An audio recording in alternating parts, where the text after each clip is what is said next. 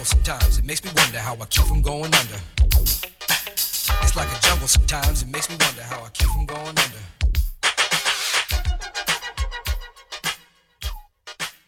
It's like a jungle sometimes. It makes me wonder how I keep from going under. Good morning. It is Thursday. Uh in the elm. It's hot as fish grease out here. People mad about it. Not me. I like it. Don't bother me not one bit. I hope everybody is well. Uh welcome to Love Babz Love Talk. I'm Babz Rawls-Ivy. And uh it's Thursday. Tomorrow I sit for the LSAT, so I won't be here because tomorrow this time I will be in it. Sorry, I'm shining up my face like a penny.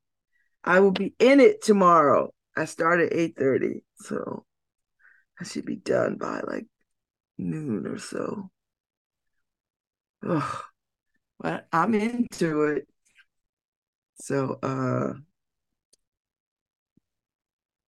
I will be uh LSAT into it. There won't be a damn thing I could do. So anyway, hope everybody is good. I'm good. Uh the Arts and Ideas Gala is Friday night. I hope to see y'all at uh at the new museum that's opening. Uh well it's not open yet, but it will be open and it has all the has all the things uh New Haven. all, all the things New Haven. Uh so all the all the stuff that you miss seeing. So uh it's uh the Rise Gala, treasuring great art and big ideas. So uh tomorrow, tomorrow. And uh I am their uh I'm their host MC. I'm very excited to step into that role tomorrow. Uh it'll be fun because I like a party. So we're gonna be uh lost in New Haven. Uh so it's not open to the public yet. So uh so this is if you've not if you wanted to see it, wanted to get a, a early look see, then this would be your opportunity to take a look see. Um, so take a look see, come see it. Uh, next next Tuesday is uh, primary election. So Markeisha, myself, and Michelle Turner will be back in the big seats, chopping it up about local politics and the shenanigans. Ooh, Paul, don't. You might you might want three bottles of wine.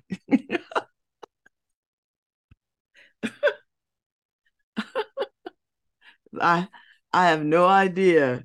I don't even know what to say about this election. I, I just I don't even know what to say about this cast of candidates. I hope it's good. I hope it's a good election. I'm gonna say this again. 8,000 people in this city decide. 8,000. So if you feel like 8,000 is not enough, not enough people making a decision about something as important as who the next mayor is, then I would suggest you get your asses out there to vote. You, it's not enough to have 150,000 people registered and only 8,000 vote. You want to make a difference in your community? Get your asses out there to vote. You want resources allocated to the things that you find are important?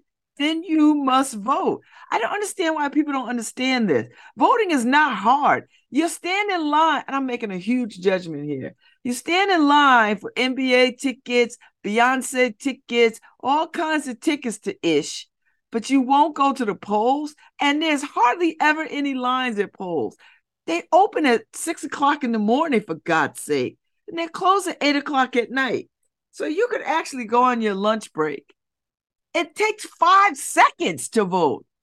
You gotta show your ID, get your little ballot, mark off who the hell it is you want to vote for, put it in the slot, keep it moving, and get a sticker. The hell is wrong with people? 8,000 people decide. Is that how you really want? You think that's democracy? You think that's democracy? It's not. I mean, high five to the 8,000 people that actually vote because I'm one of them. I'm one of them. I've been voting since I was 18 years old. I've never in my life missed an election. Now, let me tell you something. There was moments when I was like, I don't like none of these candidates. And I and I and I I felt the overarching desire to like not vote. Like, well, I'm just gonna sit on my vote because I don't like none of these people. And then I realized so many people went to their graves just for the right. They, they didn't go for a like. They went for the right. Do you understand what that means? The right to vote supersedes your damn feelings about a candidate. Exercise the right to vote. I don't care if you have to choose between Satan and Satan's twin brother Lucifer. Make a damn choice. Exercise the right to vote. Because let me tell you something. There are forces out here that are working very, very, very hard.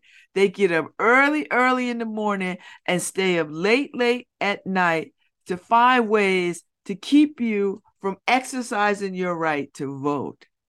And it looks like on occasion they are winning. So get your asses out there to vote. It's fat free and it burns calories.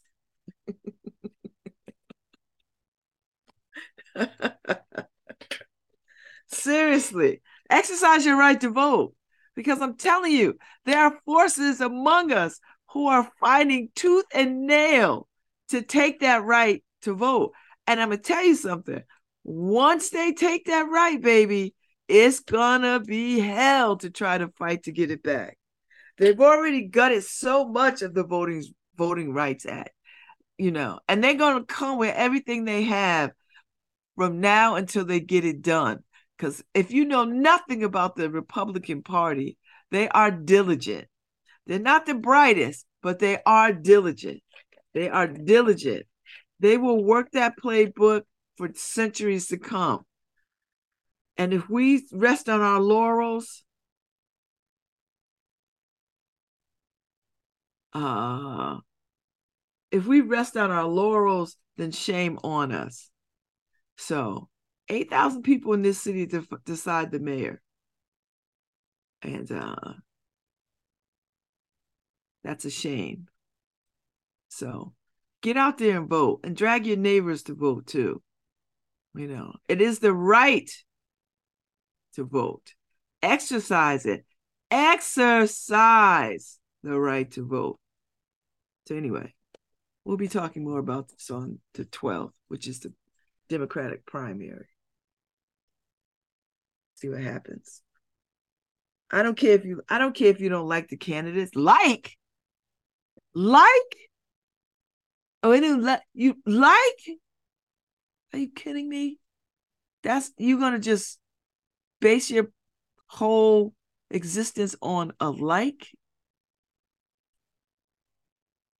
exercise your right to vote.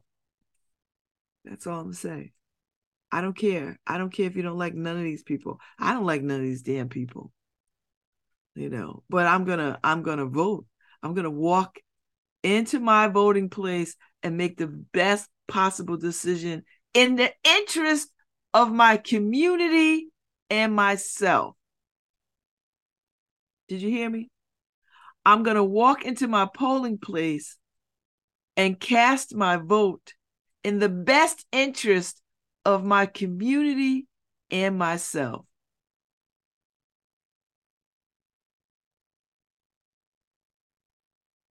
That's it. That's it. That's where I'm at. And I need people to get on board with this. I, I need people to get on board. I need people to get on board. And you know, these insipid debates that are really not debates, because ain't nobody putting real issues in front of nobody and tackling them in front of a body of a, a, a body of audience.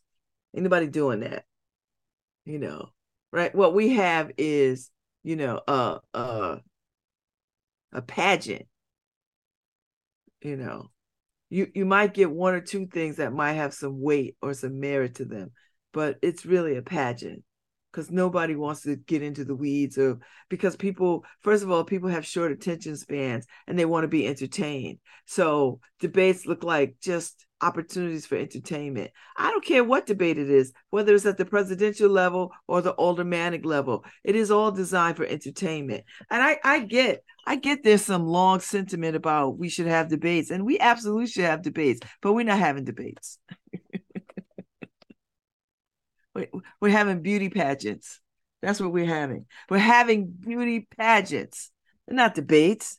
We're not, we're not, we're ask, you know, we might believe that we're asking them some what, some hard-hitting questions, but they're gonna spend their time deflecting and talking about stuff that don't got no nothing to do with nothing, nobody's everyday practical lives. It's, you know, it's all, you know, grand and and you know nothing concrete and because nobody wants to say anything that will compromise them or make them explain further what they meant.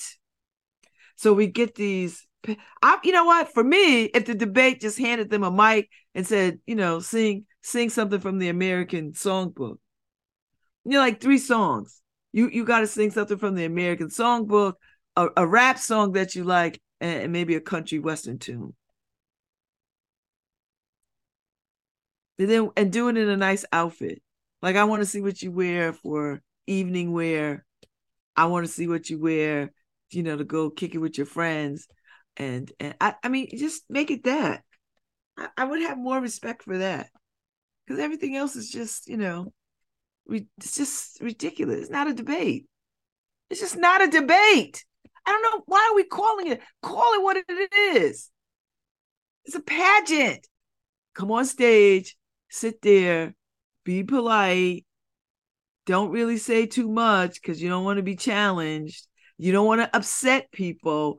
You don't want you don't want to say, you know, hide whatever white supremacy ideology you ascribe to. Hide that. You don't know enough about stuff. Hide that.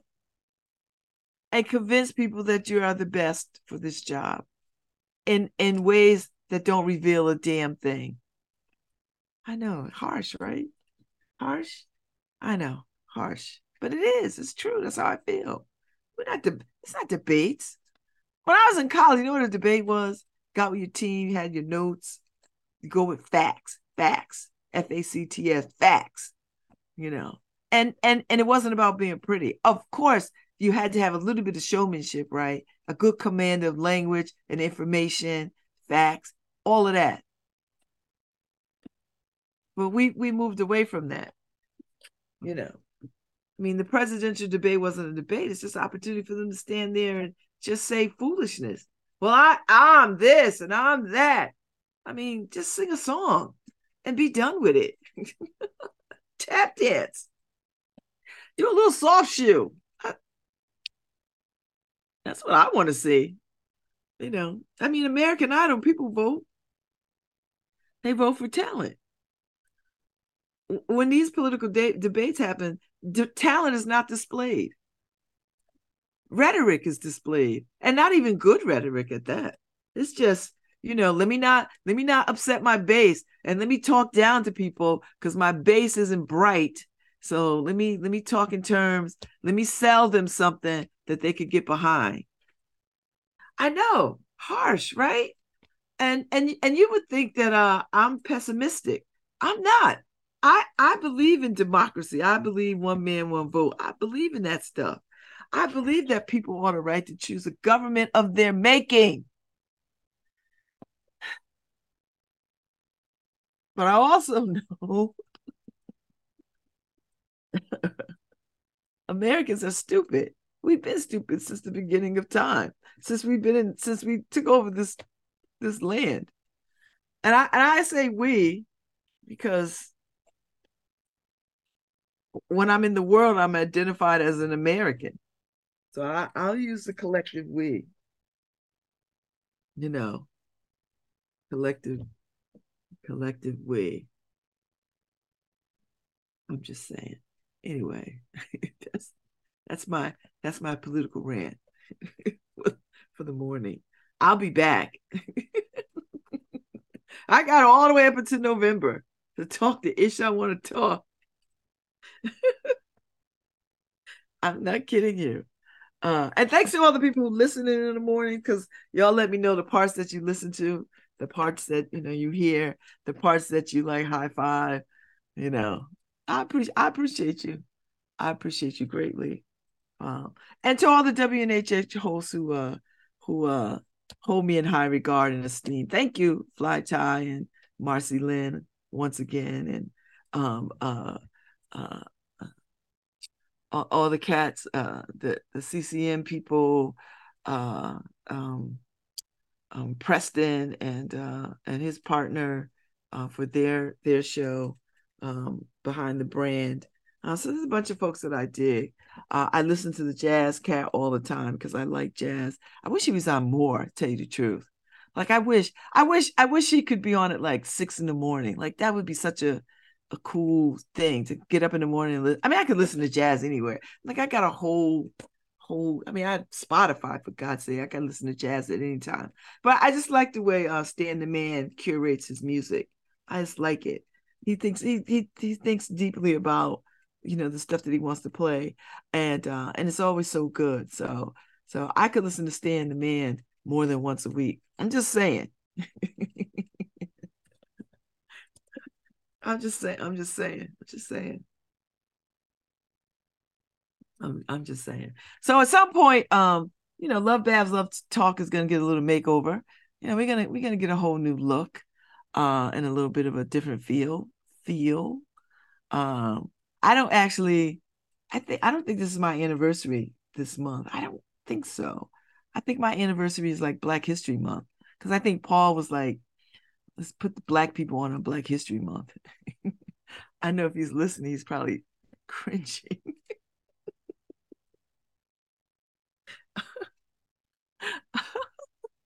I, I don't I don't think that.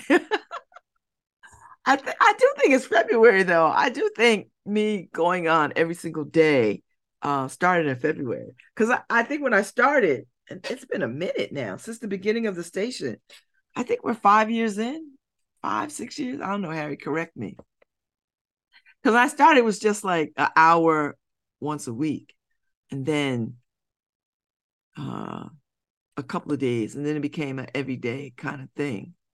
And then it became a two hour thing, which is nice because I get to have an hour of like this. And then I get to have an hour of a guest. And today, my guest is, um, I'm delighted um, to have uh, uh, who am I having on? Oh, um, the New Haven president, Adrian Parkman, Esquire, from the Theta Epsilon Omega chapter of uh, the Alpha Kappa Alpha Sorority Incorporated, because they have their fete honneur coming up uh, September 16th. So they're going to come on and talk about that. Um, and it's a it's a beautiful flyer. So it, and it's floating around Facebook, and uh, and you know it's a take on uh, Blanc on Blanc um, Blanc on Den.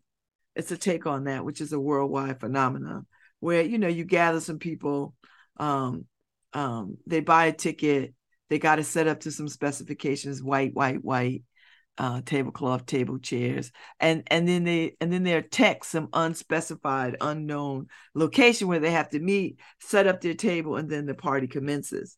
So a few years ago, Michelle Turner and and uh, Jackie Buster and I, we reached out to the Dîner en Blanc people um, and was thinking about trying to do it here in New Haven. But you know, the three of us are ridiculously busy with way too many projects to to to try to balance something that big. So anyway, I believe Jazzy's um contacted them, got the rights to do it here in New Haven, and is doing it. Now I have no longer have the interest in going to a Dîner en Blanc. I know I, I don't mean that nobody should go to that. I think people should go for the experience. But you know, I, this was a few years ago and I wanted to do it. Now I'm squarely 60. I don't want to take a damn thing nowhere to set up nothing. That's all. That that that's just my that's just my my my own weirdness. Before I was all hyped to do it, trick out my table, be ready, be fabulous, put on my stuff. But now I'm like, mm, not so much. But but the uh Noir Blanc by the AKA might might get me out because you know black is luxury. And I'm all about that luxurious life because, you know, I'm black. black is luxury. So I'm just saying, that's all I'm saying. So take what you will. Uh, I think it'll be a good time. I'm just trying to figure out if I could go because there's so many, so many things on the plate. Like my plate is big. I'm this not a this listen, this is not a brag. this is this is more of a confession. it's not a it's not a brag by any stretch of any imagination. It is not. Uh so I'm just telling you. Whew.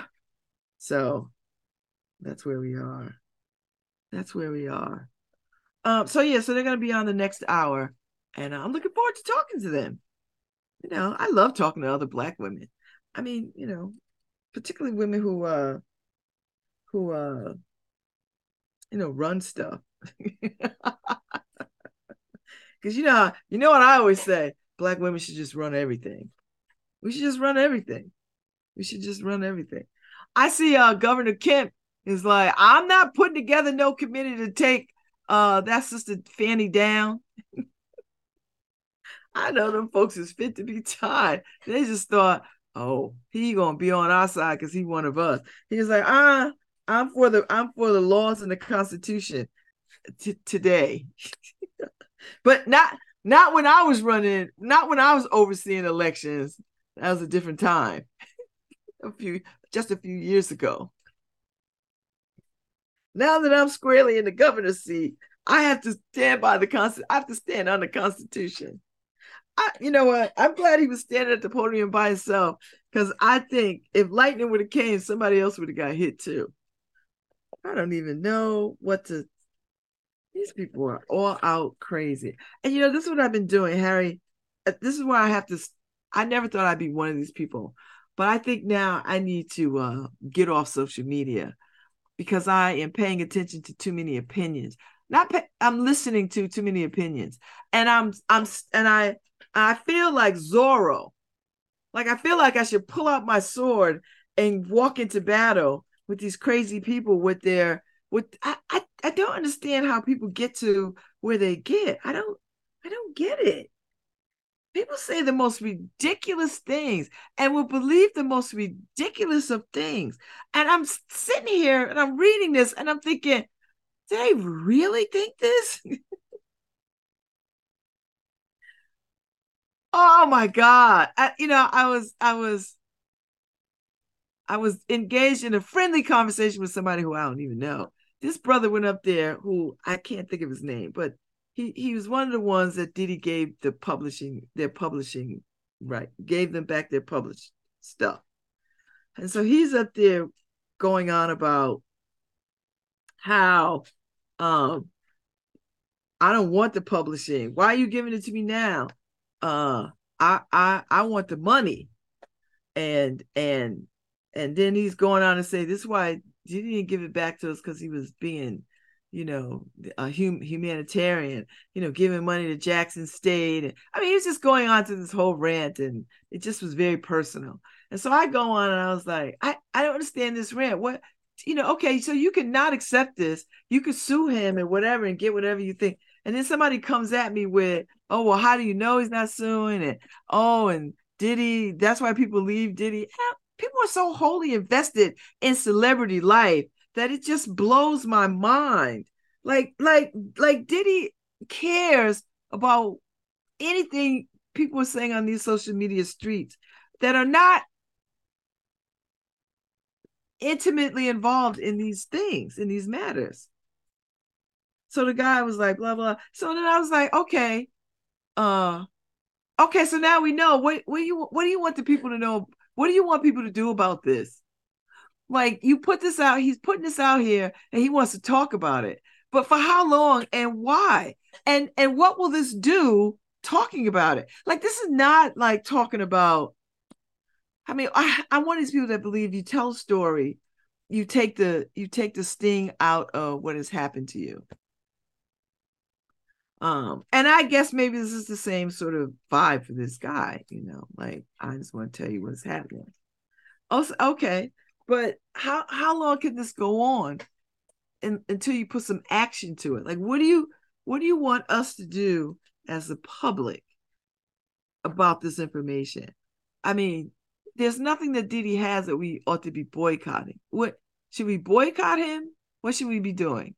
Should we be sending him mean messages? Like we don't don't stop listening to anything from Bad Boy music. I help me understand. What do you, what would you like us to do? That's my that was my point. I didn't hear back though. so I'm sure I'm sure he'll I mean it's all been friendly conversation. Like it hasn't been mean spirited. Like he didn't call me a bitch or anything. Like he hasn't done that. it's just it's been like blah blah blah blah blah blah blah. Like okay, all right, whatever. I'm gonna go with that. I'm gonna go with it. So anyway, that's just where I'm at. So so I say that to say I've been paying attention more so than I've ever paid attention to all the comments of things. Uh, and I'm just, I think I'm starting to feel a little disheartened. And I'm, you know, an optimist to my core, but I, I I'm I'm daunted by just the level of ignorance that is so prevailing that it makes me very very nervous. It just makes me nervous. And it's not because i i think that i'm so smart it's not that because i i don't i don't think i'm the the brightest bulb in the bunch you know. But I, but i do i will say i possess uh a, a, a great deal of curiosity about the world and the people in it. I, I, I have a healthy a healthy imagination and I I am curious, you know, about people and their stories. Uh, but I I've been and then so there's two tracks to this. I've been paying attention to little known Black history facts that people are really out here putting out Black history, which it's amazing to me, but it's it's stunning too because you know they're not they're not just coming with you know, this is what I believe. They're coming with facts to back up what they're saying. Like this is here, this is the incident. Here's the proof of the incident. And uh, and when you start to look at the level of racism and injustice leveled at black people, it is quite stunning when you start to lay it all out piece by piece, century by century of, of what has been done. And then you come to realize that white people have no idea. They have no idea the the the handiwork of their ancestors of, of what was done. So they have no awareness of it. And so I, so the forces that have awareness are starting are trying to shut down anybody else from having a real awareness and factual information about what was done to to um, Africans in America and indigenous people that were already here. Um, beyond, you know, the story of, the, you know, the basic ones that you already know that they're willing to allow to be taught. Uh, but there's so many other stories that are documented that are just ripe for the teaching. And I, I'm the more that I learn, the more I'm like, I get it. They, they, they don't want people to be united around these stories. Uh, because then, uh, and this is what I believe, because then rap artists and other artists would draw from a full story about who we are in this country and that we wouldn't have to sink to the lowest levels of what was told to us about who we are as a people.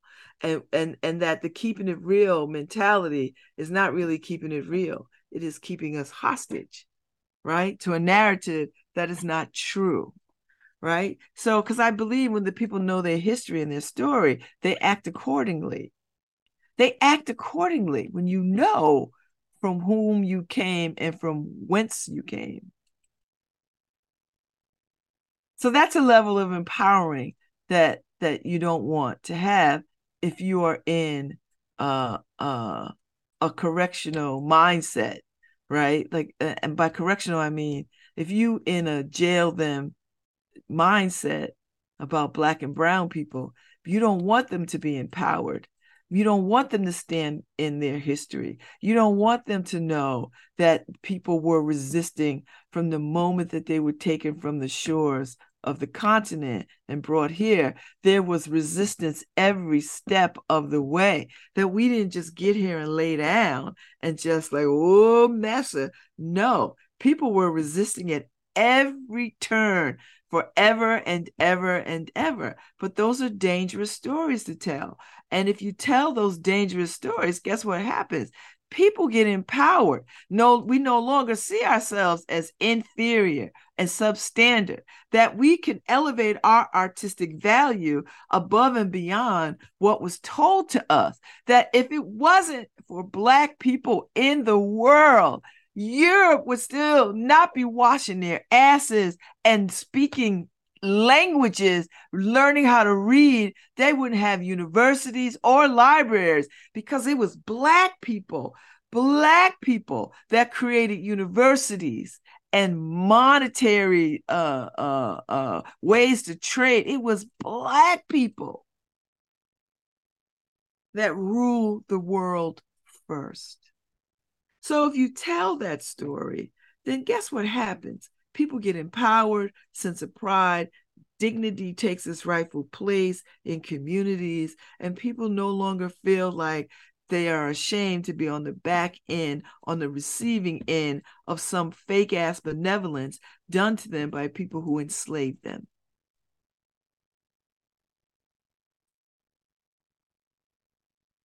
To be pro Black is not to be anti anything except white supremacy. And you don't have to be white to do the work of white supremacy because the work of white supremacy is ingrained in the very fabric of this country and in all the documents. It is, it is enshrined in the Constitution. It is enshrined in the Bill of It is enshrined in every law in this land. It is. So so, an empowered people is a dangerous people. And you don't got to look to America to see that. Just look, look, look at Taiwan. How much freedom they want from China. They want to be free. Look at Ukraine and all those countries that used to be USSR. They want their freedom. You get a taste of freedom, you cannot go back. You can't. You can't. What does Frederick Douglass say? Education makes a man unfit for slavery. It does. I'll go you one better, Frederick. and empowered and educated, educa- uh, empowerment and education makes anybody unfit to be a slave.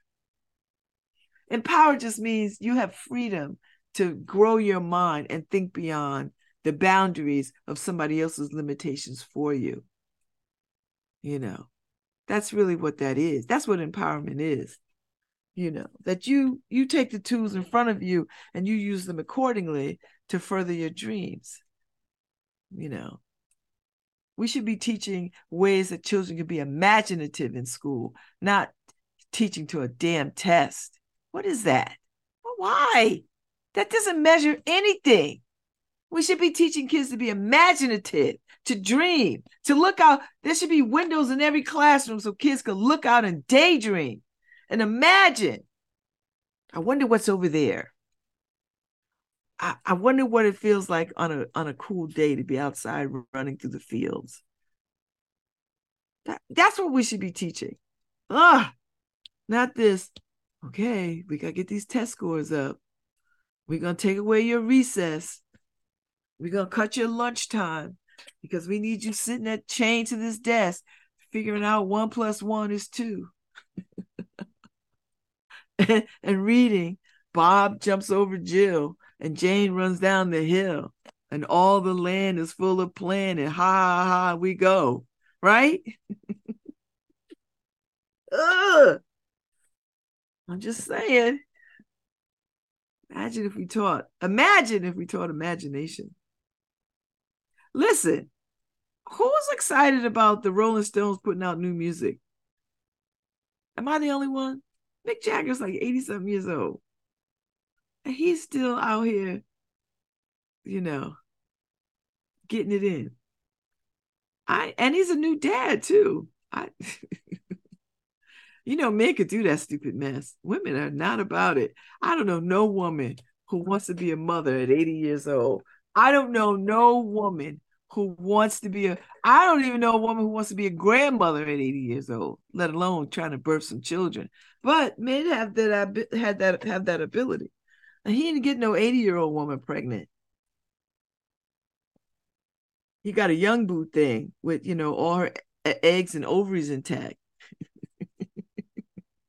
I'm not trying to be vulgar. I'm not. I'm not. I'm not. I'm not. You know. But uh no.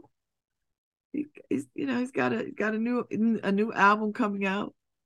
Uh you know, he's got a, a young girlfriend. You know, they they got some children. He's got a bunch of kids already. He's got even got a black kid.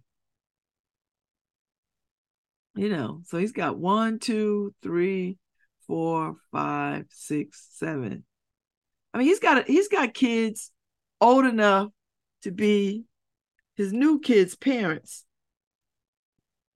Mm-hmm. He's got eight kids. Eight, eight kids. Um, uh, Karis, Jade, Elizabeth James, Georgia, Georgia May, Lucas, Gabriel, and Deveraux. And they all got them lips. That's how you know them Mick Jagger kids. So um, his oldest daughter, Carissa Hunt Jagger, the black one, uh, she's 52 years old. she was born in 1970. Ah, wow. Oh, she graduated from Yale in 1992. Uh, she's married and they got two children. Excuse me. And uh, she is the producer, executive producer of Netflix High on the Hog, How African American Cuisine Transformed America, which is one of my favorite, favorite, favorite, favorite documentaries. I, I love this so much. I should go back and watch it because it was so moving. Uh, so, you know, uh, Jade is 51. Jade, her name is Jade Sheena Jezebel Jagger. And uh, she's the she's the daughter uh, of Mick and Bianca Jagger, who was born in 1971.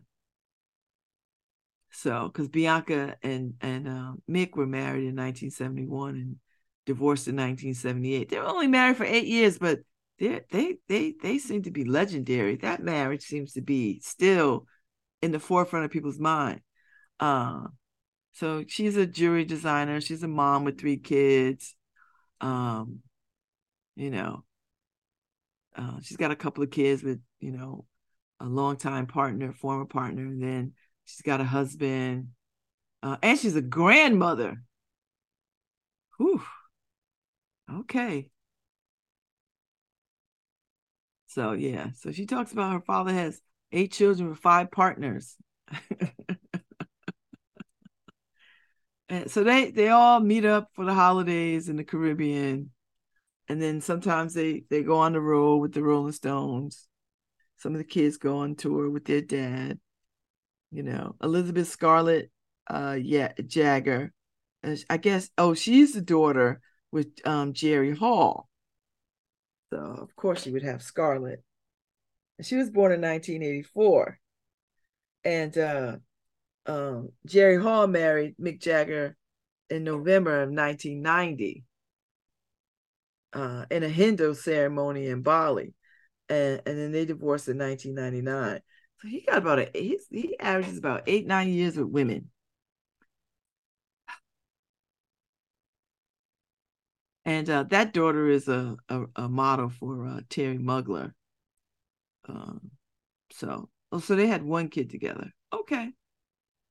Uh, so they're all close though. And then there's um James Leroy Augustin Jagger. He's 38. Uh oh, another kid with um Jerry Hall. He's, he's not as good looking as everybody else. He looks like his mother in a weird sort of way. He was born in 85. He's a musician. Uh, maybe that's just a bad picture. Then Georgia May Aisha Jagger, um, another uh, Hall Jagger baby, 1992. Uh, she's a model. You know, they all got them lips. Gabriel Luke Beauregard Jagger, 25. Uh, this one, fourth wife. Oh, this is still with Jerry Hall. So he got what? How many kids he got with this woman? And then, uh, okay, that kid is married. And then, uh, yeah. So, all right, that's and then Lucas Maurice Morad Jaggers, 24. And this this child is um the mother is a Brazilian lingerie model Luciana Gimenez uh, Morad was born 1999. So this he's 24. Good grief. So fashiony kind of person, uh, traveler, you know, lives and spends time in Budapest, Hungary, Milan, you know, that kind of stuff. You know, caught his father's Rolling Stone show in Madrid. Okay. They they get together. Uh Deveraux, Octavian, Basil, Jagger is six. Got them lips. Eighth child, uh, born 2016. Uh, this kid's mother is uh, American ballerina Melanie Hamrick. So uh, let's see. So Mick was 73 when this child was born, and uh, his mother is 29.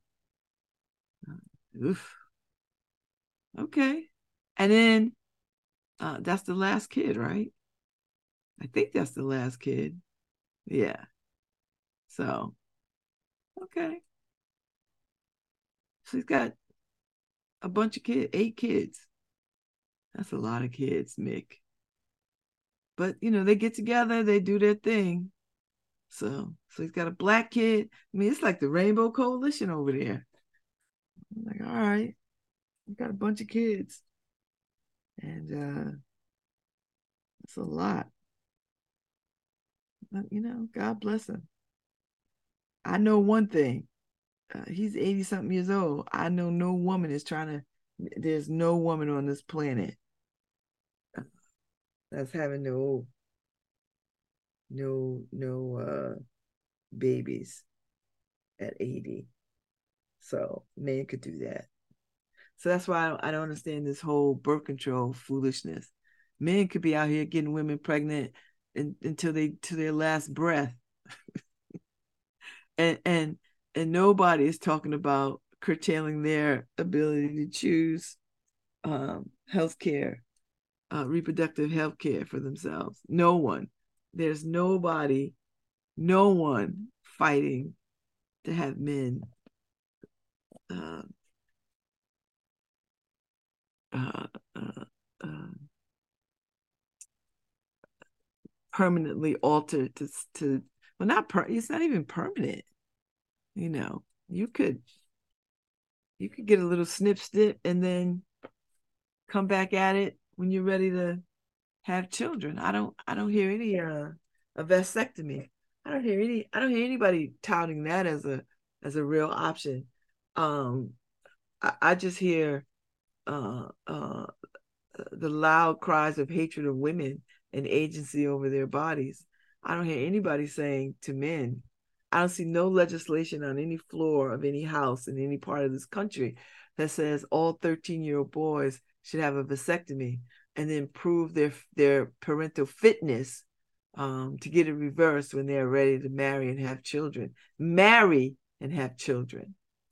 I don't see anybody with signs of that up uh, at, at abortion clinics.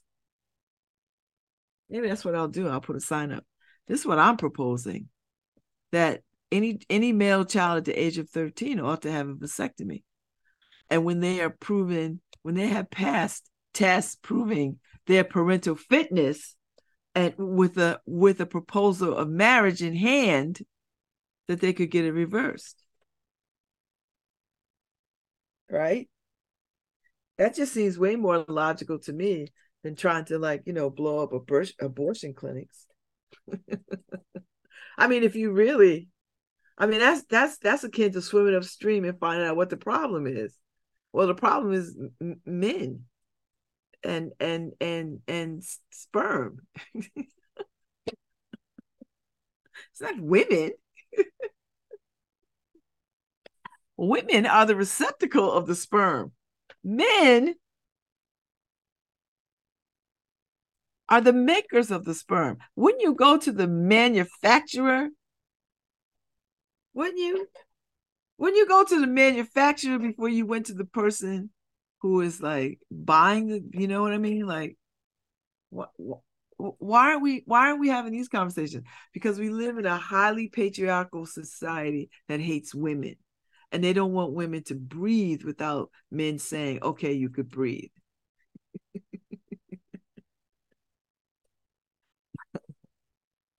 I'm I'm convinced, you know, because if women across this country said, "We'll just stop having sex with y'all," and that goes for sex workers across the board, like just stop, stop, stop entertaining men and and their notions of beauty, their notions of intelligence, their notions of of sex appeal. Just just stop entertaining it Stop, just stop talking to men altogether. Like, you don't see us no way, so why you want to have conversation with us? You know, spend the money and get you a an AI generated doll. That seems to be more to your liking. You can control that. You can't get them pregnant yet. Yet. So, I mean, that's just my take on it. I could be wrong. I I do not profess to be right, except about things in my own life. I only profess to be right about, and even then it's sketchy. Even then it's sketchy.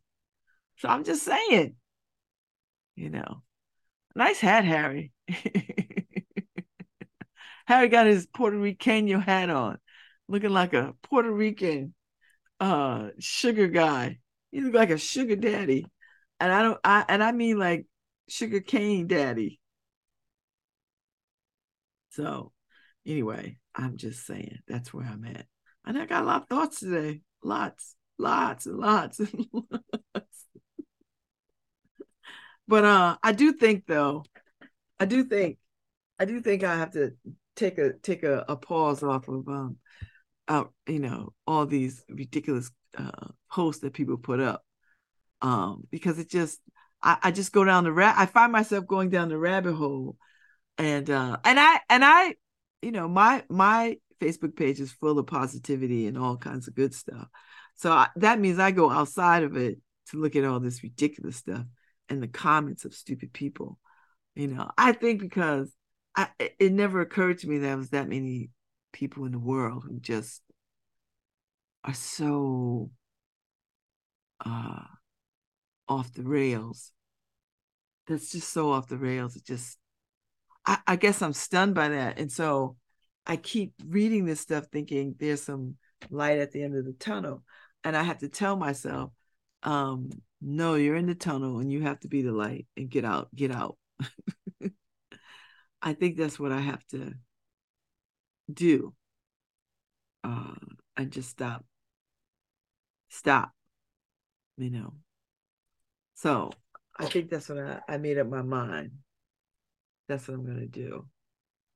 because uh, I feel uh, not not not it doesn't depress. I don't feel depressed.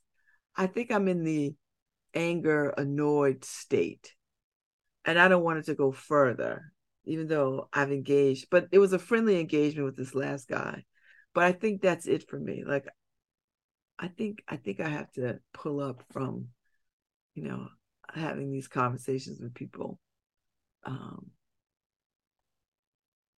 not because I don't want to learn. I just don't have the energy to sift through that level of foolishness, you know, to get to some, uh, to make some connection around. Uh, let me tell you why you're, why you might be. Uh, uh, uh, uh, let me let me let me get you to think about something a little differently than what you currently think about you know, rather than just saying people are wrong, and, and they are wrong, and, and they are stupid. But if you could, you know, I don't want to spend any more energy trying to uh, uh, educate and reorient people to a different truth. Uh, I don't. I don't feel uniquely called to that. I just don't. So so I think it's easier to just let people wallow in their ignorance, and it's deliberate and willful on so many levels. Um, you know, I, I I love these cats that run up on these Trump supporters and they have these convers engaged in a conversation, and they just make no sense. and I'm like, man, it must be hard to live in a world like that. And then no, because they're white and they just believe in the whiteness of whiteness. And so it's so it's not hard for them. They could just be willfully and deliberately ignorant and go on and live fruitful, productive lives under under fascism. and, and be happy about that. So anyway, I'm gonna take a break. I'll be back um uh with the sisters of uh uh Alpha Kappa Alpha um the Theta Epsilon Omega chapter, um, and their president, Adrian Parkman Esquire, to talk about uh, Fit, Fête en Or, which is happening uh, September 16th. So I'll, I'll be right back. Y'all hang out. Hi, this is Babz Rawls-Ivy from New Haven, Connecticut, and you're listening to WNHHLP 103.5 FM streaming live at newhavenindependent.org. Bass.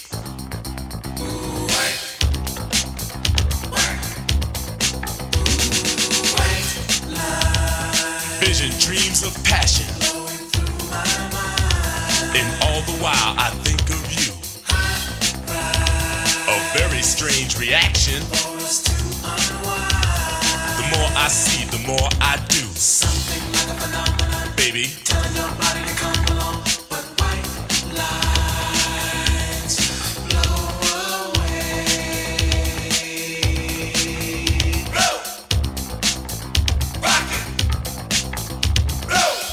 ride. White line highway, tell all your friends they can go my way. Pay sell your soul. Pound for pound costs more than gold. The longer you stay, the more you pay. My white lines go a long way, either up your nose or through your vein. With nothing to gain except killing your brain.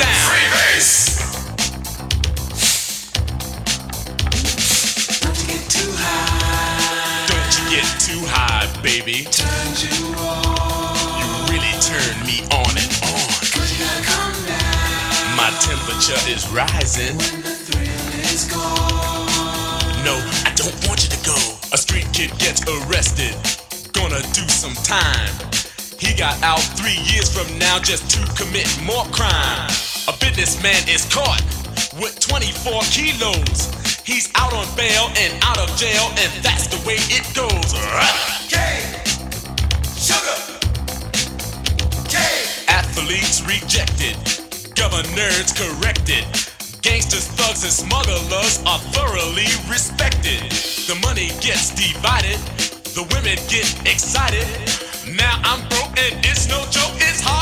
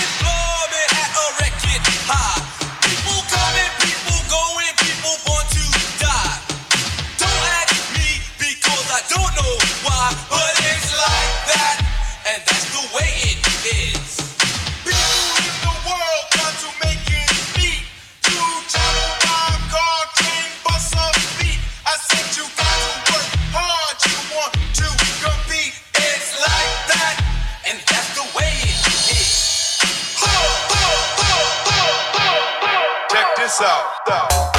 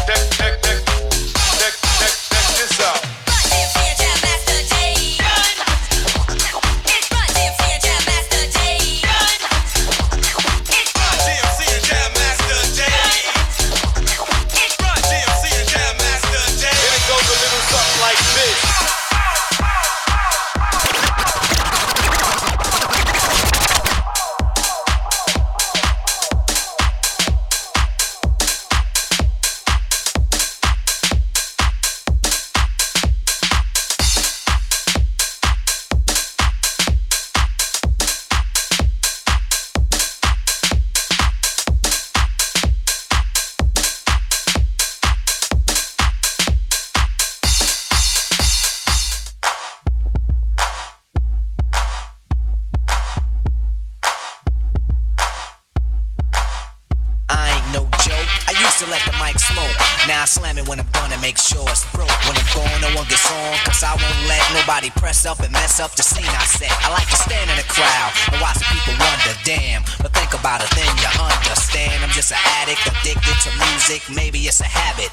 I gotta use it, even if it's jazz or the quiet storm. I hook a beat up, convert it into hip hop form. Write a rhyme and graffiti in every show you see me in. Deep concentration, cause I'm no comedian. Jokers are wild if you wanna be tame. I treat you like a child then you're gonna be named another enemy, not even a friend of me. Cause you'll get fried in the end when you pretend to be competing. Cause I just put your mind on pause and I complete when you compare my rhyme with yours. I wake you up and as I stare in your face, you seem stunned. Remember me, the one you got your idea from. But soon you start to suffer, the tuna get rougher when you start to stutter. That's when you had enough of fighting it'll make you choke. You can't provoke, you can't cope. You should have broke because I ain't no joke.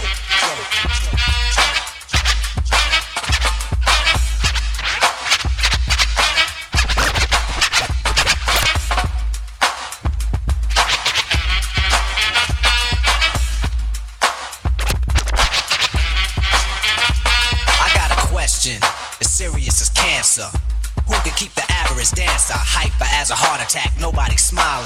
cause you're expressing the rhyme that I'm styling. This is what we all sit down and write. You can't make it, so you take it home, break it and bite. Use pieces and bits of all my hip hop hits. Get the style down packed, then it's time to switch. Put my tape on pause and add some more to yours. Then you figure you're ready for the neighborhood chores. So EMCE, don't even try to be. When you come up to speak, don't even lie to me. You like to exaggerate, dream and imagine it. Then change the rhyme around that can aggravate me. So when you see me come up freeze, or you'll be one of those seven MCs. They think that I'm a new jack, but only if they knew that. They who think wrong or they who can't do that style that I'm doing, they might ruin patterns of paragraphs based on you and your RB DJ. If anything he play sound familiar, I'll wait to eat, say play him. So I'ma have to diss and broke. You can get a smack for this. I ain't no joke. This is Harry Grove, and you're listening to WNHH-LP 103.5 FM New Haven.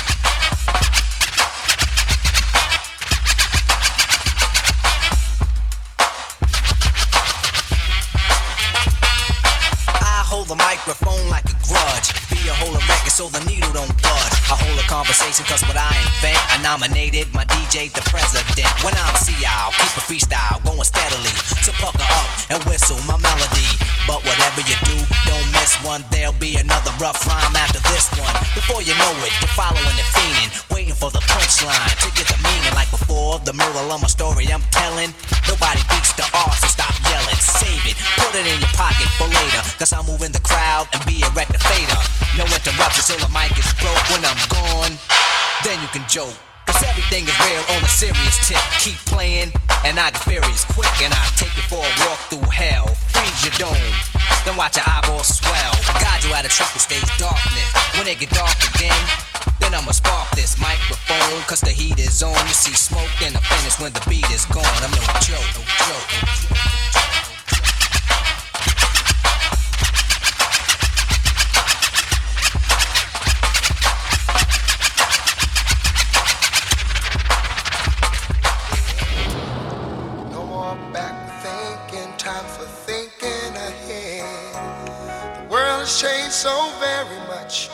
What it used to be. There's so much hatred, war, and poverty. Oh,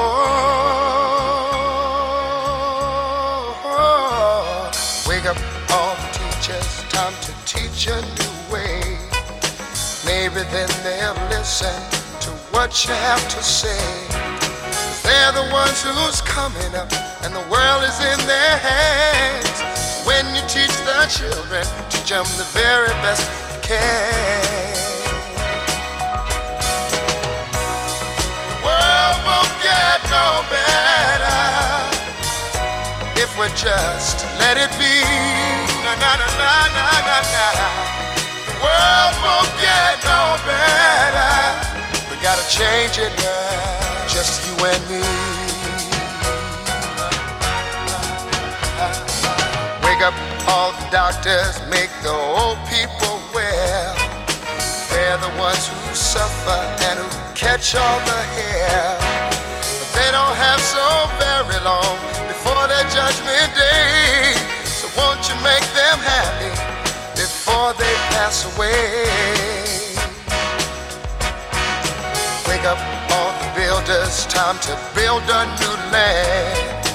I know we could do it if we all lend a hand. The only thing we have to do is put it in our minds. Surely things will work out. They do it every time. The world won't get no better if we just let it be. Na, na, na, na, na, na, na. The world won't get no better We gotta change it now, just you and me. Yeah. Change it, yeah, change it, yeah, just you and me. Change it, yeah, change it, it alone,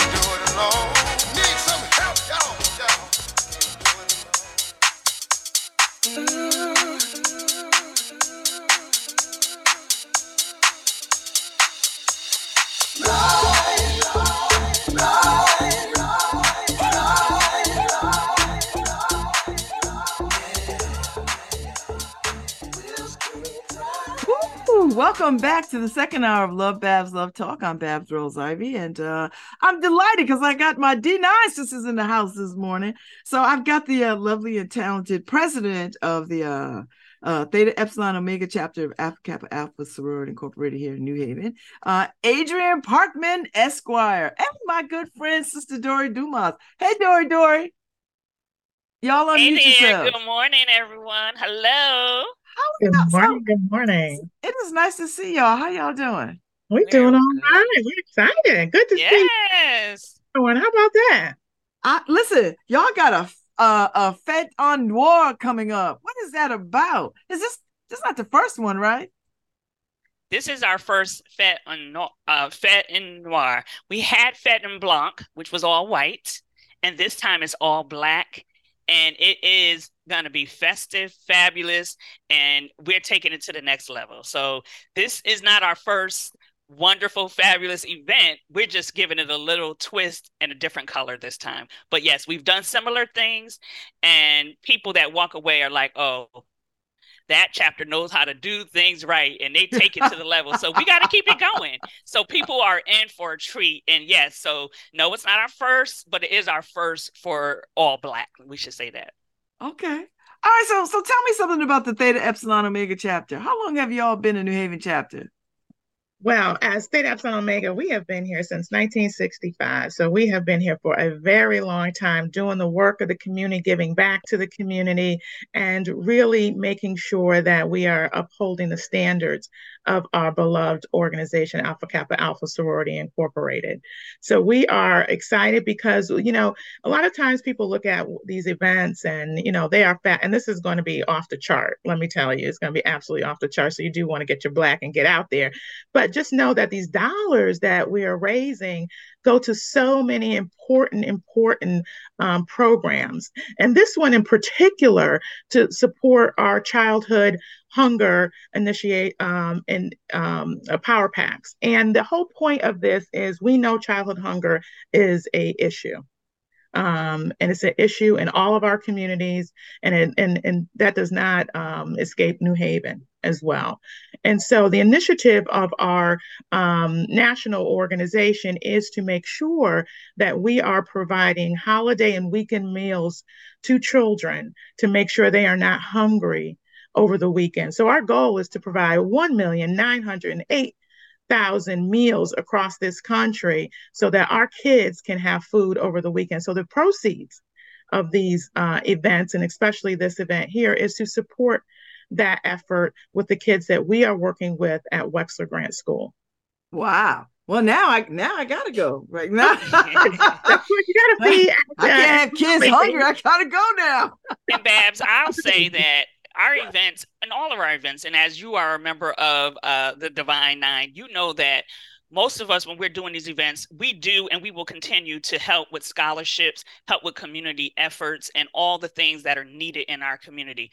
But I am extremely proud of our national initiative because, especially through COVID, we a light was shined even brighter on how much food insecurity is in our communities, how many people right next door could be right in our communities are hungry and that's a real thing and that, fact that long weekends and holidays when these children go home we know that that's a fear that they're not going to have any food so to address that is huge and we've already had a huge impact through our partnership with Wexler Grant. Um, we started it last spring. And so to have these kinds of funds to come in to support something that is so needed and really will have an impact I mean, this is huge. Scholarships are huge. All the senior citizen programs and things we do, and all the um, financial events are just as important. But when you talk about every day, children going home and not knowing when they're going to have a meal, but they're going to have this pack for the weekend and they won't be hungry. That's huge. So, I mean, when we say party with a purpose, when people think about it, so yes, we're going to make it fabulous. We have really taking it to the next level. But when people come, they should walk away saying, and I also helped to do something very important that's going to be impactful in our community. So we're partying real big time, but with the purpose. All right. So so tell me what's the what's the gist of the event? Like so when I buy my ticket, what happens? So, go ahead, Adrian. Yeah, when you buy your ticket, you're going to have a, a ticket to a voyage. You're going to have a ticket to something absolutely fabulous. So, depending on, we have levels. We have levels of, of uh, tickets. So, um, you know, it's a secret location because that's what we do. We want to have the element of surprise. So, you get your black. So, this is your first step, right? You got to be ready. So you're going to get your black and look all silky and and and grown and sexy, as we like to say, and looking just fabulous in your black. And you purchase a ticket. So we have three levels. We have our first level, which is um, $125 donation, and that includes open bar from 7 to 8. You have um, a cash bar after that time, hot hors d'oeuvres. You're going to have a full buffet and some additional surprises. You yes. move up right oh and surprises there will be of course because our committee who does who does always and and will on this time do a fabulous job but you move up right you can go to a vip we all like to have vip and you're going to get everything that the others have received but you're going to get expedited check-in you get open bar all night i know right right you're going to get the ticket right there. you're get, you know how you go on vacation, you go to a resort, you check in, and what do they have for you upon check in? A cocktail. Ah, there we go. Right. right. there you go. You've been to a few resorts, I see. So we're going to have the same thing a little champagne that's your check in, and you get access to our Club Noir VIP lounge. So you're going to have that. And then we have the VIP Plus. And Dora, you want to talk about the VIP Plus? So you get VIP Plus? Yes, you get plus plus. And plus, with plus. that, you're going to get like a wonderful um, gift pack bag which is going to have fabulous things we're going you're going to be treated royally and so like we want people to have the plus plus to say oh okay now i see why i need to do that and you know really we're going to be catering specifically to them as well but let me tell you everybody that comes even general admission is going to have a fabulous time. And when I say we have cigars, we have two DJs, we have live music. We're not doing one little thing. It's like levels of things. But when you're VIP plus, you get of course, because you're plus and you're VIP, you're going to get the extra special little touches. But throughout, and I will say this, and I will match this with any organization. When I tell you about our um, decorating team and the things that they're doing, and the the wows, the pops, the things that are going to make people like you know just want to take pictures and enjoy the vibe and come with some really good, fabulous vibes we have that team. So everybody's going to feel special. But if you are VIP plus, you just might feel a little extra love from us. But it's that's because you know that's what you do when you're VIP and you're plus. But but everybody's going to get like really really a wonderful experience. And we don't stop. It's throughout the night. We have little things coming throughout the night. And I think from the first two that we had with our all white, we have already set the stage. So people are coming, okay, what are they going to do this time? And I think that's important. Like we all, myself, you, Babz, Adrian, we're all in other organizations. There's a lot of fundraising events and we all support these events. But I like that our chapter really thinks about what would make me feel like coming out that night, spending that money, getting all dressed up is worth my time. And mm. we take that in consideration. So we say, okay, everything we can do, we are doing. So, and our team is just thinking outside the box and really wanting people to walk away with, oh, okay, that was why they they charged that, and that's why it was worth it. Yes, for the purpose of it, but yes, for the experience as well. Oh, I love it. So, how long did it take you to come up with this idea? What's the planning process like? So we started I, this. I'm in an organization, so I know how long it takes to plan yeah. stuff. so so a couple of years ago, when we first did our uh, our en Blanc, we wanted, you know, there's the Dîner en Blanc, but mm-hmm. that's a lot of work. It's a fabulous thing and everything. That's a lot of work. People loved it. They loved some parts of it and some things they did not, like having to track trek through with all your stuff in your hands and your so we were like no we're to give this the aka version. We're to give it where we keep it like so we have it at a secret location. We have the different touches. We have all of the festivities and the fabulousness of it but you don't have to work for it you just come looking beautiful and having a great time so we started that a few years ago we wanted to give it our own spin the aka version of that. And so we started, we wanted all white. So we were doing it in June and we did one in July, setting off the summer season. But now we're getting ready to set off the fall season and we're like gonna do all black, but the same, same type of energy and vibe. Still fabulous. It's still a secret location, still all of the wonderful pop-ups and wonderful things you, you would see, but not having to set your own table, bring all your stuff, bring your, you know. So I was gonna ask. There's no, none of that because that's. I mean, as listen, much as I listen, love being I've done blog, it. I it don't was want to fabulous, drag but it was stuff. a lot of work. You don't Yeah. work for this one. You just come and enjoy. and you know, black folks, we don't want to drag our best dishes. and No. stuff. I mean, we just. Yeah, and and We I just think what we just Lori don't wanna do said is, is very important. That the, the you talk about the planning process. Well, so a thread that runs through that planning process is experience, right? What is going to be our guest experience, and that is always, you know, the tenements of what we look for.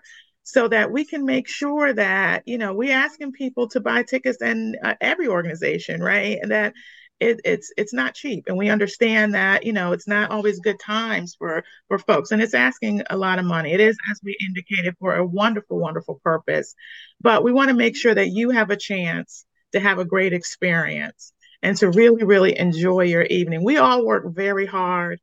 We all give a lot and so this is a time to come and just you know have a great time and enjoy and meet new friends and really really come together as a community So, so if so, I know this will be a huge success.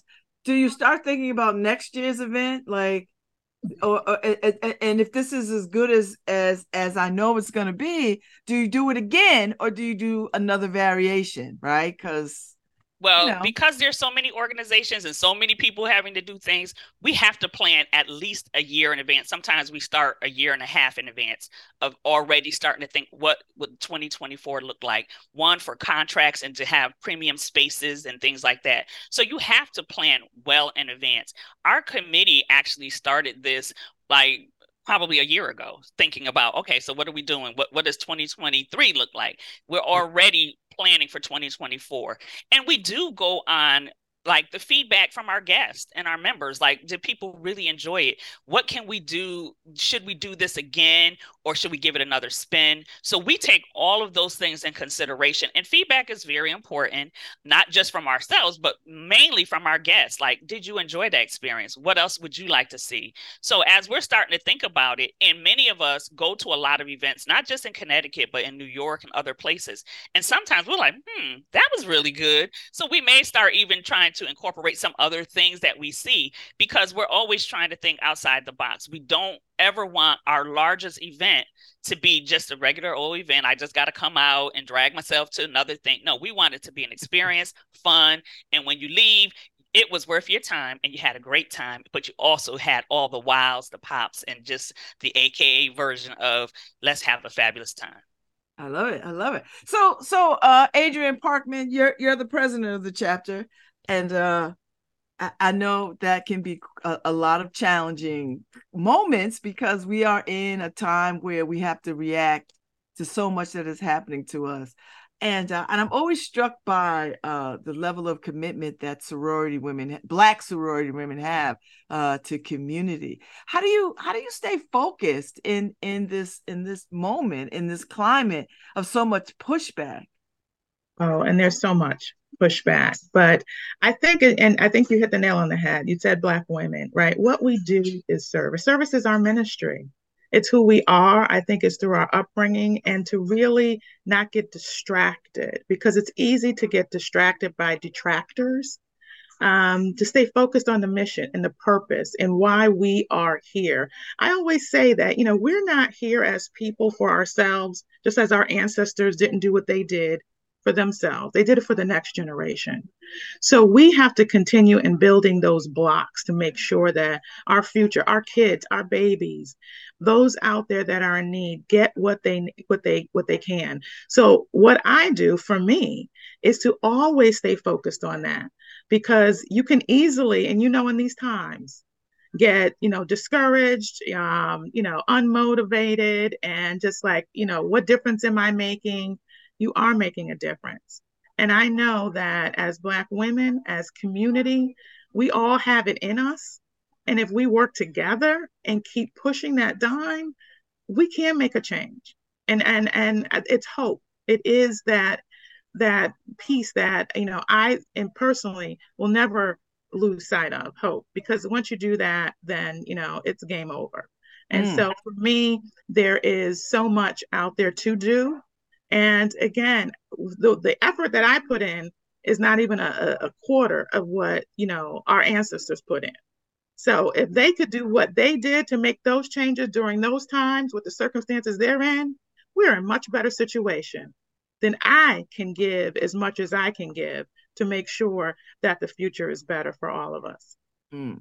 Thank you for that. I, and I, I will I say that, that Adrienne, as a leader, sets the tone, right? So you hear what she's saying. And when she comes into the meeting, you know, a lot of us, we have hard days, work work weeks, whatever. But when you come in and you have somebody that's leading that has that kind of energy, that comes in with that mindset, it kind of really trickles down to everyone else. So, I mean, again, many of us are in several organizations, and I think Black women have always been in the front leading, taking care of our communities, uplifting our communities, doing the things, but to do it with like minded people, to do it with women who have the same interests and goals, as you know, for any of the sororities, um, I think that just gives us that extra push and that extra motivation because we know that there the need is so great in our communities. And like Adrian said um, we stand on shoulders and now it's our turn. So we have to continue to to take the torch and move it forward and make sure that those around us, you know, we're uplifting our community as much as possible. And I think it's people like Adrian who are leading in our organization have to have the right mindset and energy and vibe. And when she comes in, she always uplifts us. So no matter what your day is, she starts off with that smile and gives us the energy and say, okay, women, what are we going to do today? What are we doing to move our community forward? And I love that.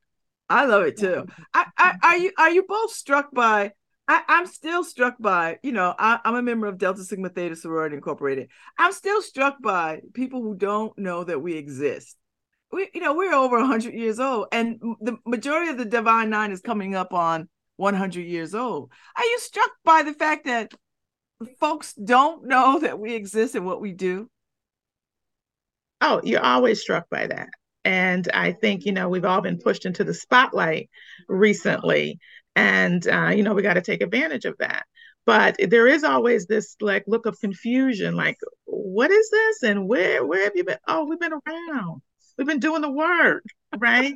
So now all of a sudden we're seen right? And with that of course comes greater responsibility because you are being seen. You are now being looked at. So we are no longer in the shadows of others. I mean, we've never been in the shadows amongst ourselves, but now that comes greater responsibility. So that is that we really got to show up and really showing what we have been doing and what we have the capability of doing and the capacity of doing. But it is always very, you know, interesting now that all of a sudden you you hear and you see a whole lot of other people talking about the divine nine. And we like, we're not new to this. We true to this. I right. love the fact. I love the fact that the world got a real sense of uh, of, of of the divine nine because now we have a madam vice president of these United States who is a sorority woman from Howard University. Like you can't get any blacker than that, right? right. Like you just you just you just can't.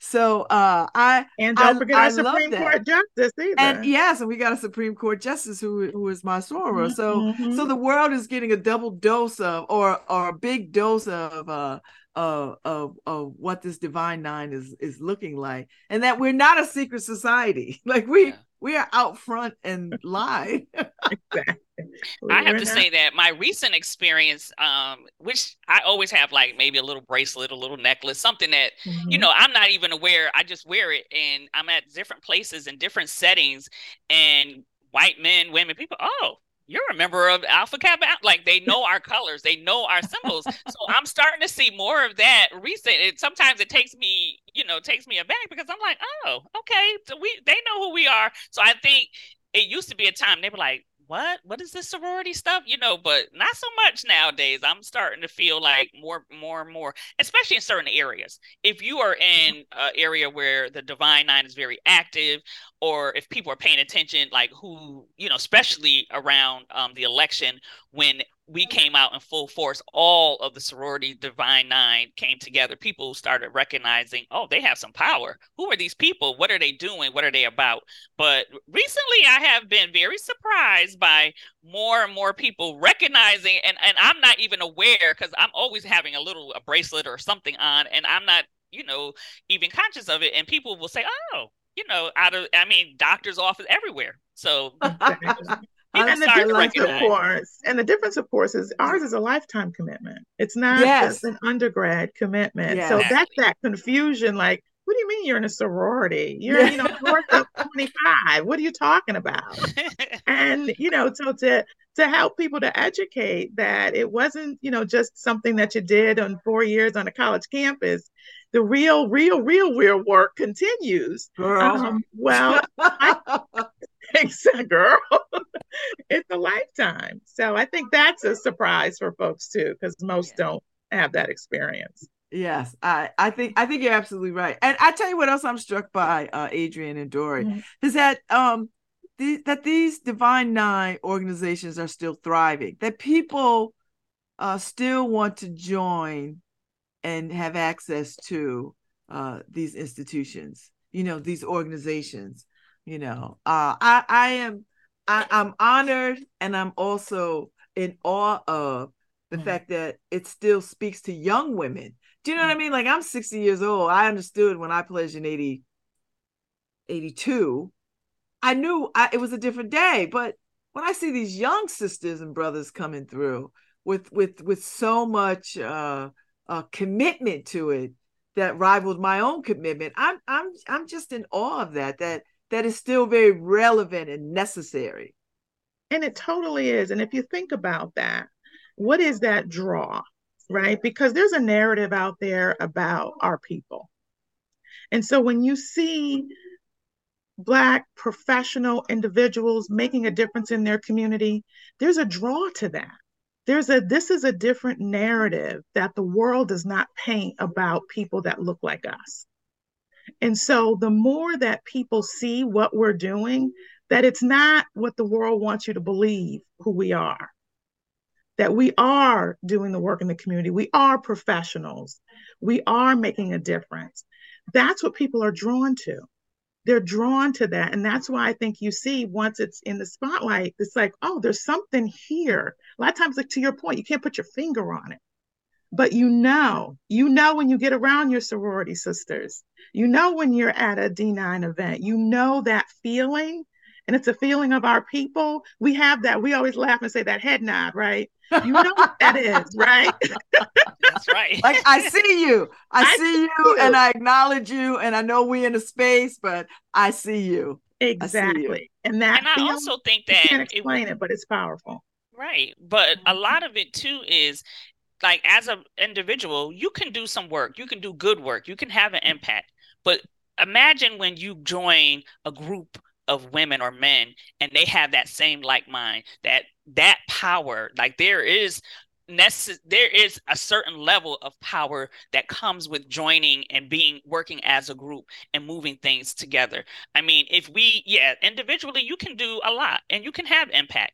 But I feel like if you're with like minded people and you really believe in the missions and the goals, and yes, the sisterhood side of it individually for me and for young people, I think that's a, a plus because they can, they gain automatic mentors and people, no matter where they go in the world, that could support them and help them and they can move to a different country and find some support just because they wear or are part of a certain organization or they wear certain colors.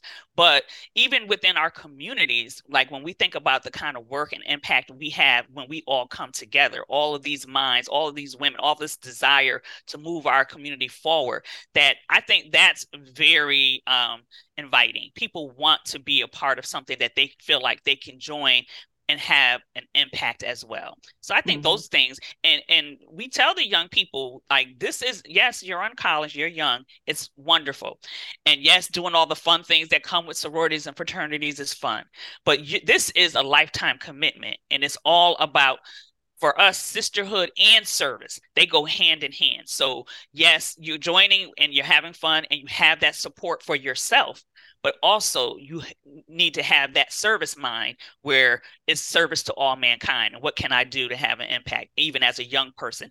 And you know these young people they think outside the box and they come with all this creativity and now all this technology. So i feel like you know we need each other. We have the experience. They can gain instant mentors and people and you know i mean I, I just think it's fabulous. I watch all these young people on these college campuses and i just love see their energy and their vision. And when they join an organization like ours, and then they're saying, "Oh, I'm moving here and there," we're like, "Well, let's connect you," because because you're in this organization, we automatically have a connection. Mm-hmm. Or if even if as a family you move someplace, the first thing you do is you move to a church or you look up a chapter, and you automatically have that that feeling of okay i connect i belong i can have somebody that you know mm-hmm. i that understands me so it's a beautiful thing um it is and, and I, I, think you're you're absolutely right dory because let me tell you something I, I, I, I, I, listen. I belong to a sorority. You're in a sorority, but I'm gonna tell you what else happens. If I have to send my kids somewhere and I can't get a hold of a Delta, guess who else I get a hold of? I know I could call one of these my AKA friends, That's right. sisters, That's right. and said, right. "Listen, my kid is coming. Can you put some eyes on that child, or can you connect that?" I have done it, so yes. I I understand the connection of the the D nine world. Like it's not just I'm just going to deal with my sorority and I'm not going to go right. outside.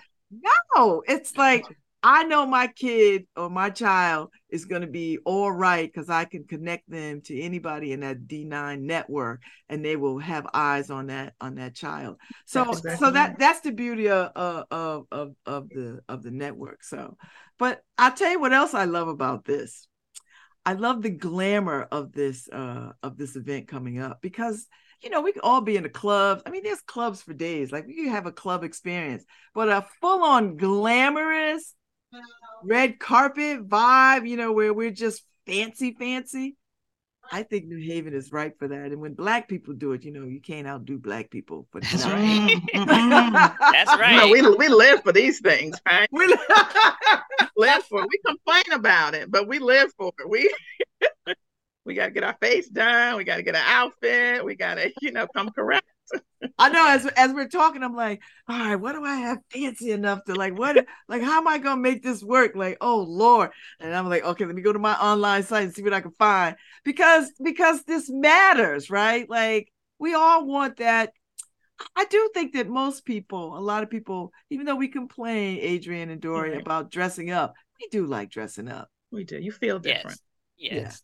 You, you like feel, dressing up and being yeah, seen like, and be like, "Oh, girl, you look so good." Oh, boy, you look great. Uh, exactly. Yeah, and now everybody's been time, vacationing yeah. all summer, and this is the kickoff to the fall season. Is it's going to be good to you know reconnect with everyone and do it in such a way that okay, we are having a great time tonight. It's nothing like really good vibes and you know we all work so hard and we all do a lot in our community but we're gonna let our hair down and just have a really fabulous night dancing the well, night you had me at cigars dory so yeah, now, yeah, now i got now i got now i got up my vip to vip plus. No you get cigar regardless you know i got you. You we're gonna have cigars and it's just it's just and that's just one surprise. There's other little things that are mm-hmm. very inviting, and we try to keep some of it a secret so people don't know everything, but we give you enough that you know if you've never been to one of our events what to expect. But if you've come to one, oh, you already know it's going to be mm-hmm. a fabulous night. So tell people how to find you. Like if, if people are listening now and they're like, I need my daggone ticket. How do they how do they find you? They can log onto our website, aka newhaven.org. Oh, and oh, that's easy. That's very easy. And you can click on the link and you'll take you right to Eventbrite. And now we will say this. Ticket sales are going extremely well. Oh, so okay. if people are interested, yes, you better get it. it. it. shuts off on Saturday, but I would get oh, you tickets today. This Saturday? Yeah, we're already. I mean, the, and, and, for us to be able to do this during summer months means that people know what they're looking forward to. So, you know, we definitely want to to let people know if you want a ticket, you better get there to our website and grab your ticket because we are um, down to the wire and we're we're expecting to sell out and so we don't want people to be disappointed. So if you are interested, again, we have um, we have a couple of DJs, we have live music. We have open bar for the first hour for everyone, open bar all night for our VIP and all the fabulous things that are coming with it. You need to get to our website and get your ticket. Um, we want you to be there. We want you to be a part of it. But this is a popular event and it's a good thing to sell out because that just means more funds for us. But we don't want people who really want to be there not to get your tickets. So please go and our website. So you got DJ uh, Ron P and Dane. And then you mm-hmm. have William Fluker, who I think is probably one of the most talented musicians New Haven has ever seen. Yes, you know, and we got I, a couple just... of extra treats and special. We have Woo! a violinist, but we can't tell mm-hmm. y'all everything. But just know that's just a little bit that right. you see there. And you know I'm gonna te- you know I'm gonna try my best to tease it out you. You know, I was like, okay, what else? What else? so just know we're coming with it. We are coming with it. I love and so so is this the biggest event that y'all pull off for the for the year? Or or is there another big event coming up? So we normally have two to three major events per year. This one is our largest. Um, we had a mm-hmm. fabulous um, wine tasting event in June, and we have other things that we do. But every year we do one major one, and this is our major one. I've not been to uh, uh, a major AKA event. I think I went to a white party once. You went to our lunch. I know you've been at our luncheons, and the luncheons. You know, we had the gospel luncheons. I think you had your hat yeah. on. I remember. oh yes, yes, yes. yes. That's a luncheon, mm-hmm. and and that's that's one of our events that we do because we really try to make sure we do something for everyone, and we do have you know um, people who don't necessarily want to dress up or come out in the evenings, but they'll come out in the afternoons. So mm-hmm. that attracts a different crowd as well, um, which is something that we we enjoy doing, and a, and a lot of people enjoy those events as well. This is not that. You will not be sitting down and you will be partying. You will be having a good time. So, yes, our luncheons are fabulous. People enjoy them. As you saw, we draw a big crowd for those as well. And they're always very successful. But this one is our largest of the year. And so we pour in everything into this. And, you know, although I think all of our events are fabulous, this one, this one is next level. Okay. And again, this is the remember the purpose. You know, we're partnering with Wexler Grant School and we're feeding the children. And we have currently this year 220 students enrolled in their summer academy that we feed every week. Wow. So we That's feed pretty every, impressive. Eh, we feed every week and we we fed 770. We have 770 meals we gave out between May and June and we kicked off. Mm-hmm. So, you know, this is a major, you know, we we tried to get the cost down as much as we can, but it will um, you know, cost us a, about $1800 a month to to do this initiative. And we are committed to to raising those dollars to to do that. Um, and so this will go a long way to help us to get to that goal sure that these kids have those meals on holidays and weekends all throughout the school year. I so enjoyed this conversation uh, President Parkman and Dory. I thank y'all for coming on this morning. Thank you. I, I know that this event is going to be wonderful. As soon as I get off, I'm gonna go look for something to wear. You better get online, and I'm gonna go get online and see if I can get my. I can't get my ticket until tomorrow, but I'm a I'm a tomorrow, work on it. yeah. yeah. we got you. I'm like, Dory, hold my ticket, hold my ticket. Got you, Babz. We so appreciate you giving us um, this outlet and you know time it's always good you've always been a person in the community that uplifts the community that gives us a voice that gives us a way to share what we're doing why we're doing it so thank you exactly. You oh, it's my pleasure. You know, I love, I love, I love people, and and black people are near and dear to my heart, child. And Divine yeah. Nine stuff, I think, is just, you know, I don't think it gets enough. Uh, it gets enough shine out there. You know, and mm-hmm. so, if, if, so, whatever I can do to help. So, but I, am excited about this, and oh, we can't uh, wait to see you. I can't wait. Let me go find some right now. Thank y'all for coming on. Thank you. I love Thank y'all. You. Thank you so love much. You so much. Love you back. Take care. All right. Take Bye-bye. good care. All right, Harry Jones, I'm out. Tomorrow I won't be here because I'm sitting for the LSAT um, and that's going to be my my good part of the morning. Uh, but Harry will play the best of it. He'll probably replay this show because this show was really really good.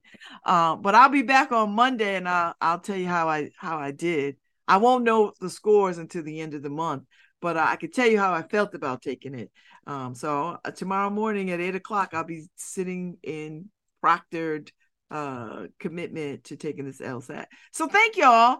And uh, and don't forget to go get your daggone tickets for uh, the AKA's uh, uh, Fête en Noir. You know, it's gonna be fabulous. I want to get into it, man. I you know, get into it like, like a sex machine, man.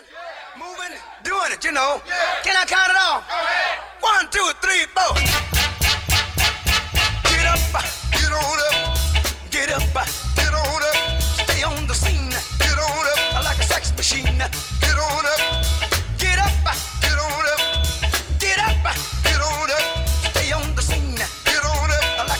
machine. Get on up, get up, get on up, stay on the scene. Get on up, I like a sex machine. Get on up. Wait a minute, shake your arm, then use your palm. Stay on the scene, I like a sex machine. You got to have the feeling, shoot your bone. Get it together, right on, right on.